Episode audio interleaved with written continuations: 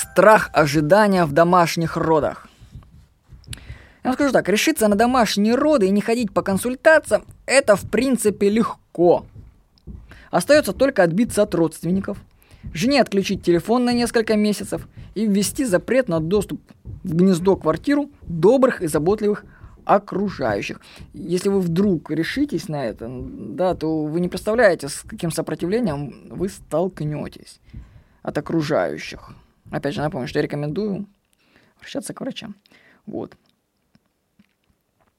Ты, в свою очередь, как отец, можешь хорохориться, что вы рожаете дома, что все легко и просто. Но когда приходит рассчитанный день родов, а их нет, вот тут, я вам скажу, тебя начинает окутывать страх что родов не будет, никогда не будет, все ли мы правильно ли сделали, может нужно обратиться к врачу, по статистике, большинство домашних родов срывается из-за раннего обращения в роддома.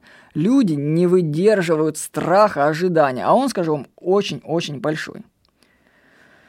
Время после сороковой недели, когда человек, жена должна уже была родить, оно просто замедляется и почти останавливается. Жена смотрит по десятому кругу иронию судьбы или с легким паром. Ты уже не знаешь, заглядывая в его комнату, какой идет сейчас день, новый день или предыдущий. Время стоит на месте. Ты ждал ребенка с 38-й недели, выгуливал жену на длинные дистанции, ждал дождя, полнолуния, кормил ее ананасами, поил томатным соком. И после всего этого говорил себе, проверено лично, не работает. Ну, то есть, знаете, много примет есть, чтобы как сподвигнуть народы, да, там, ну, нагрузить, чтобы она много ходила. Ну, вообще в роды надо, беременным нужно много ходить. Вот. И там есть говорят, что роды приходятся на дождь, они приходятся на полнолуние, что если вы съешьте ананас или попьете томатного сока, это вызовет роды и тому подобное. Проверял, не работает. Природа сама знает, когда запустить этот механизм. А что совпадет с ним, ну это уже чистое будет совпадение. Время растягивается просто в ожидании. Ты решаешь посмотреть в интернете, собственно, как же там проходят домашние роды. И, извините, знаете, когда ты видишь эту здоровую голову ребенка, вылезающего как из тела матери, как то тебе уже фильм «Чужие», знаете, начинает казаться не таким уж страшным фильмом. Вообще, как я на это подвязался? Вот посмотрите «Домашние роды» на ютубе. Ой-ой-ой. Страха очень много. Как у тебя, так и у жены. Ты говоришь с женой и все выясняешь. Понимаешь, что причина страха – это установленные в твоей голове сроки относительно рождения ребенка. Ну сроки, ну что с них взять? Вот, например, жена смотрит в окно и видит, как очень беременная кошка охотится за белкой во дворе. Вообще кошка реально думает поймать белку, и это в ее-то положении. Беременной.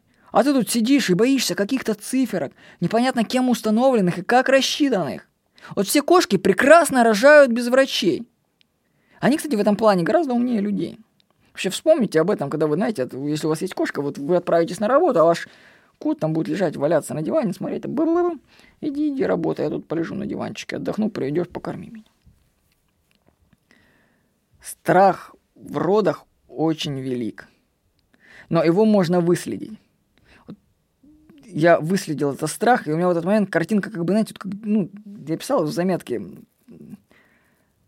про слайды, как будто, знаете, картинку поменять, что-то в голове хлопнуло, и страх этот ушел. И после него ты можешь ждать уже сколько угодно. Страха больше нет. Так что страх в ожидании в домашних родах предстоит пройти каждому. Но если не привязываться к срокам, то спокойно его можно преодолеть. С вами был Владимир Никонов.